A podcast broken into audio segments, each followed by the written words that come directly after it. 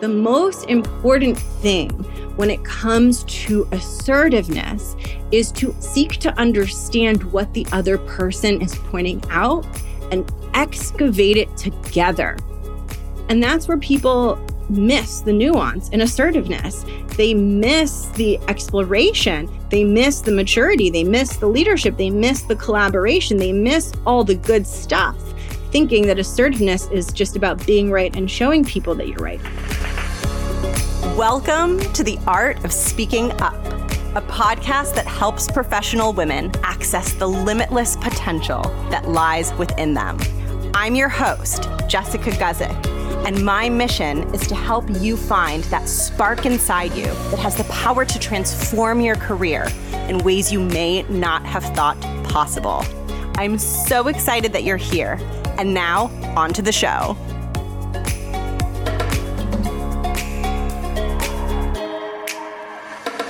Welcome to the show. Thank you so much for tuning in. If you're new here, I'm Jess. I'm the host of this podcast, and I'm a career and leadership coach for women.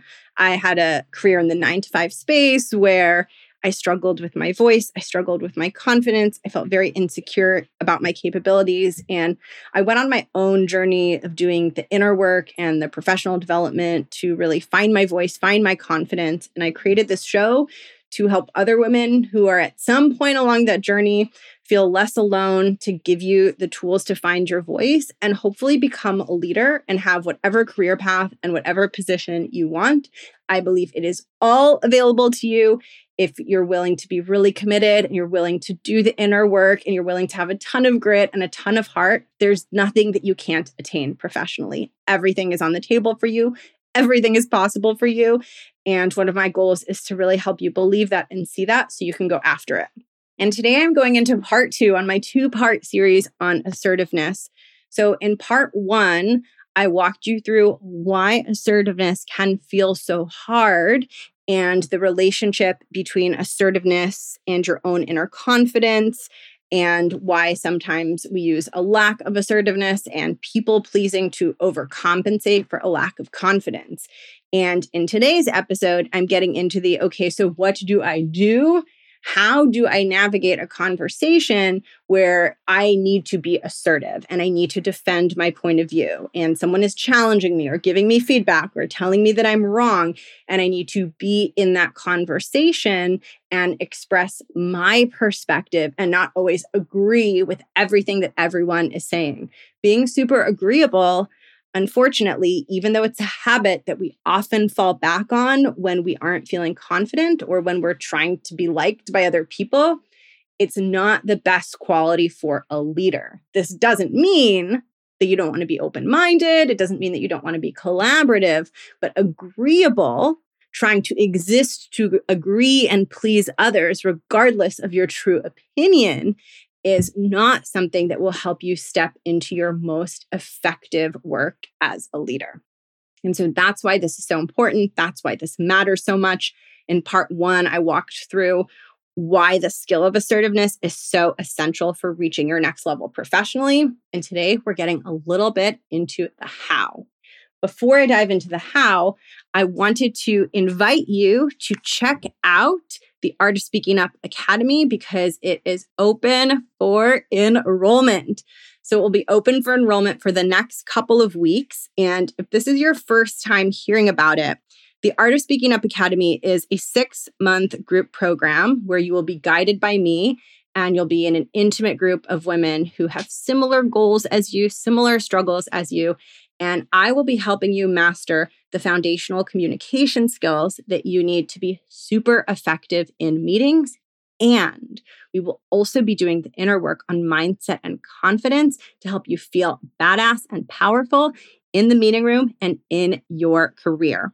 My goal for you in this program is to be able to enter into meeting rooms without being nervous about how you're going to express yourself, without feeling like you don't know how to articulate your ideas, without feeling like all of these meetings are going by and you're not participating and you're missing opportunities to step up and lead. The goal is to put an end to all of those and replace those with best in class communication skills, really strong leadership, and newfound confidence so that when you're in meetings, you are showing up and speaking as a leader and you are feeling amazing and sounding amazing so that your leaders, your bosses, the people around you really recognize you as having high potential and as being someone who is capable of doing more. This is my goal for you. And you can check out the Academy and learn more about it. And you can view the entire curriculum if you go to jessguzikcoaching.com slash academy. This program is perfect for you if you're wanting deeper professional development, a more sophisticated communication toolkit, and if you're wanting to feel badass and powerful AF. That is going to be a big part of the work we do together, helping you learn how to move past the hump of lacking confidence and into a space of owning your power and commanding a room.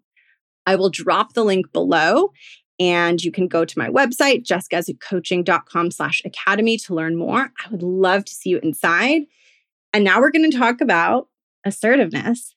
I was thinking about how to explain this to you in a non boring way because, to be totally honest, a lot of professional development stuff like when we get down to like the nuts and bolts and the nitty gritty it gets pretty boring like if you if you're in like a typical professional development training of like how to be a good communicator how to do this or how to do that it's so boring it this was one of the reasons I started this show and why I love doing like my corporate work and my workshops. And now I have the Art of Speaking Up Academy, is because I want to take the boring and make it way less boring because it doesn't have to be that way.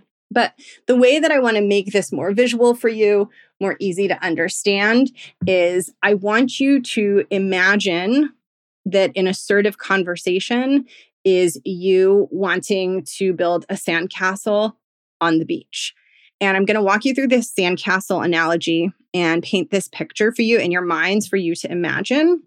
And then I'm going to explain to you what it means. And I think this is going to help give you a really robust roadmap to feel like you know what you're doing in conversations when it comes time to have an assertive voice. So here's how I want you to think about it. I want you to imagine that whatever it is you have to convince your coworkers of or whatever thing you have to be assertive about at work is you deciding a spot on the beach to build a sandcastle. So you have to convince your coworkers that the spot that you're choosing for the sandcastle is the best spot. So that's what we're starting with. That is the task. So I want you to imagine the beach. Like, let's go there together. Let's go to the beach together, right? I want you to imagine the waves, the sound of the waves crashing, Maybe there's some seagulls going caw, caw. I bet you my seagull sounds are ruining the image, right? Maybe I'll just I'll just leave those to the imagination. But maybe there's some bird sounds, maybe there's some really thin clouds in the sky and you're on a big wide beach. You can imagine the feeling of the sand and you're looking around and it is your job to find a spot to build the sandcastle. So you find a spot and you've chosen that spot for a very specific reason. Just like when you have an opinion at work or something you're sharing or something you're putting forth that someone else challenges, there's a reason you chose it, right? So I want you to imagine that you have chosen this spot for the sandcastle and it is time for you to communicate that to your coworkers. Maybe there's some leaders in the group, maybe your boss is part of that group, and you need to get them on board because they're going to be building the sandcastle with you. So they need to agree that this is the spot. And part of your job duties is picking the spot. So you got to pick the spot, tell them, and everyone needs to agree so that you can build the sandcastle. This is how a lot of things happen at work, right? You have a job that you need to do but in order to do it, you need to get a bunch of other people on board. So this is not an unlikely scenario. Now, of course, you're probably not building sandcastles. If you are, very curious what your job is. Definitely want to hear more about it. Maybe I should have gone down that career path because that sounds way cooler than some of the things that I did. And I did some pretty cool things. But anyway, this is something that you do have to do in your job.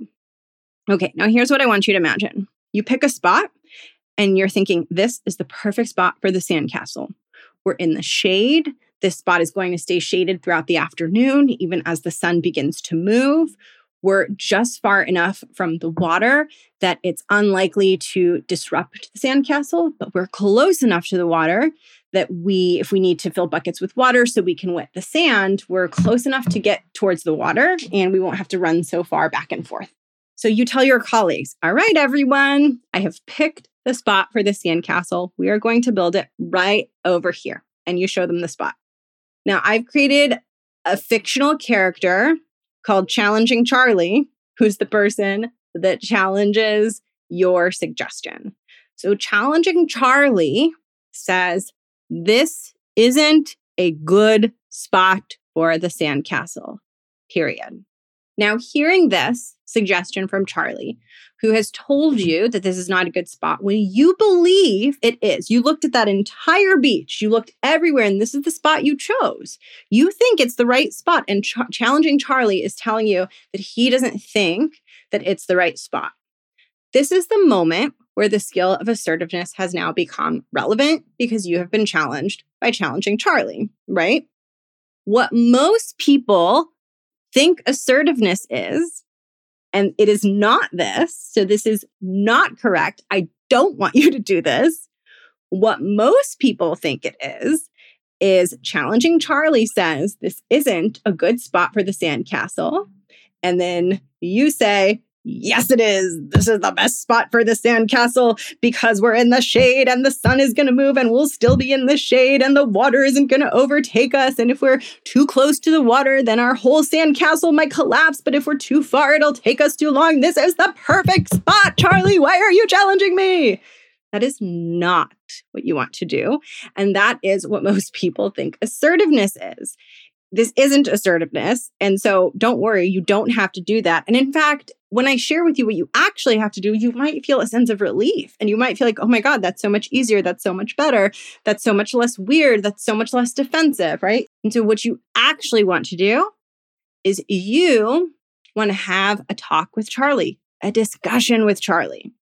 The first thing that I want you to do is before you share any of your thoughts, any of your opinions, before you defend anything, ask challenging Charlie, can you share a little bit more? This is a magic phrase. Can you share a little bit more? That's all you have to say. That's it. That's the whole phrase. Can you share a little bit more? Boom, done. Silence. Silence invites the other person to speak. And I want you to imagine in this sandcastle situation. Charlie says, Yeah, yeah, yeah, I'll tell you why. So, this spot there's a box under the sand. There's like a big box. I don't know what it is. Like, is it a box? Is it like a scary coffin? I don't know, but there's something right under the sand on this spot that you picked. So we will not be building on sand. We will be building on top of a solid object, and that's going to compromise the integrity of the castle. Now, you ask Charlie after you hear this, how do you know? Like, how do you know that's true? Right? And I want you to notice you have not defended your perspective yet. You are not even talking about your perspective. You're asking Charlie about his perspective. And Charlie, in response to your question, points to something that's poking out of the sand. There's like a little, it looks like the corner of a box. There's like a little black corner pointing out of the sand. And Charlie's like, look, there's something in the sand. That means there's something big under here. And if we build the sandcastle here, then it's going to collapse because there's not sand underneath this. We're like building on top of this solid object. Now, this is where the work is, and this is where the hard part is, and the important part is. Your next job is you are no longer enemies with Charlie. Charlie is no longer challenging Charlie. He is cheerful Charlie.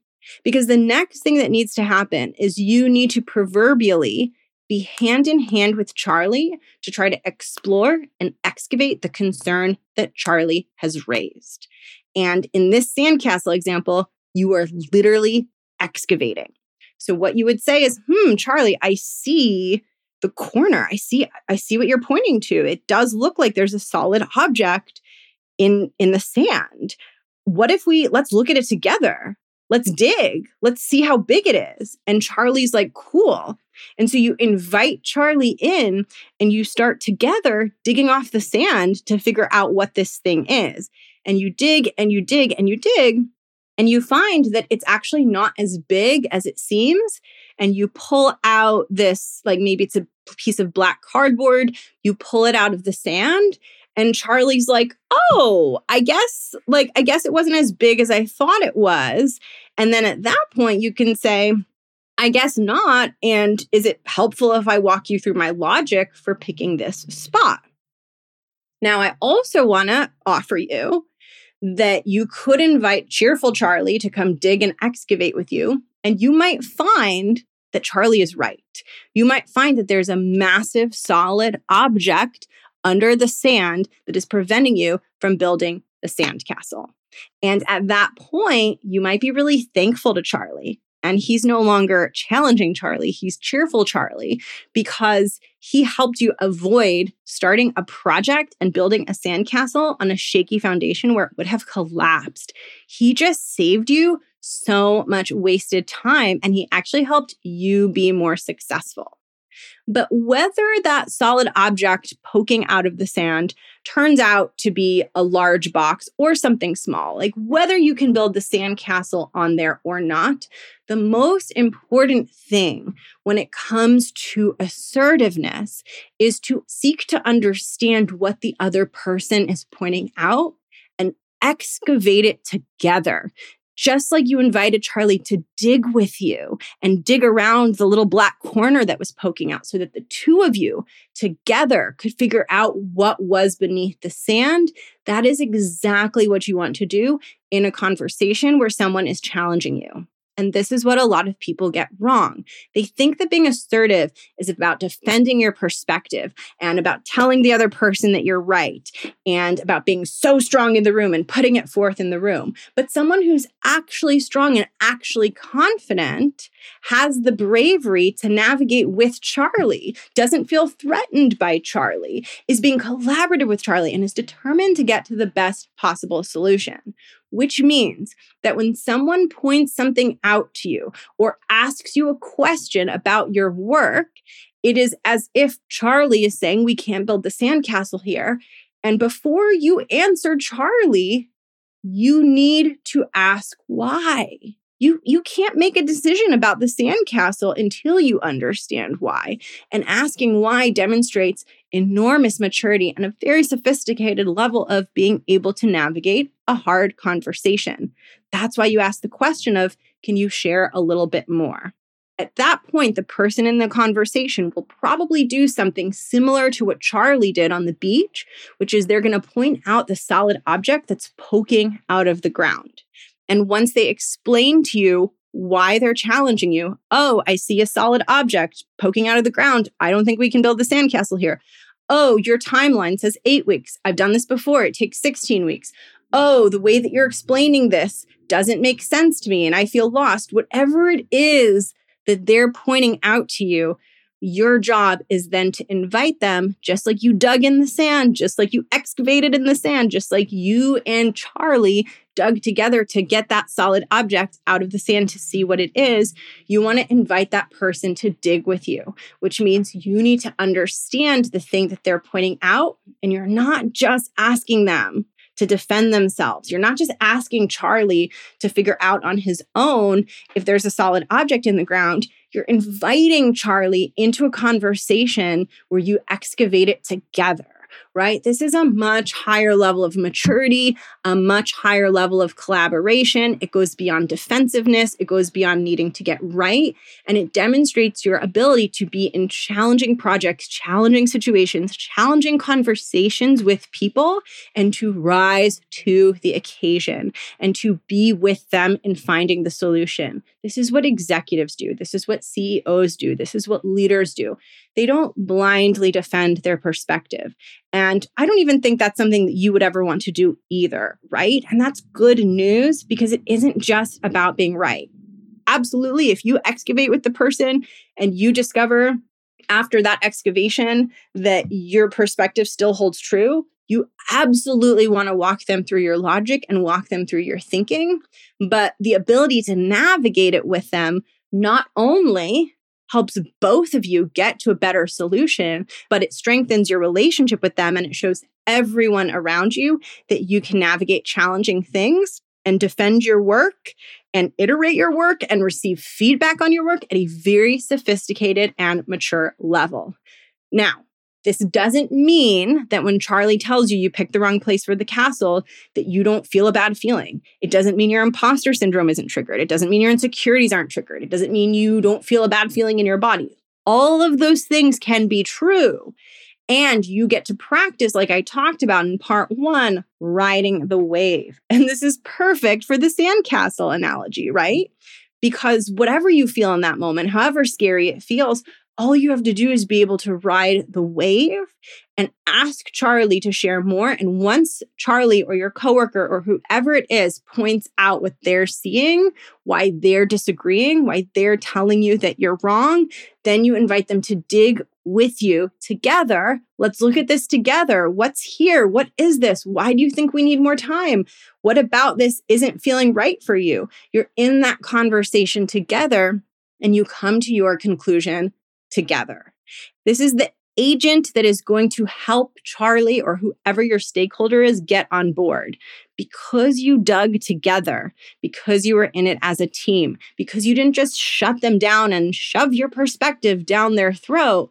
When you do uncover the solid object and you realize that it's not that big and you realize you can build the sand castle there, Charlie's going to be that much more on board with you versus if you were just like, screw you, Charlie, I'm right. This is the best spot, right? And that's where people miss the nuance and assertiveness.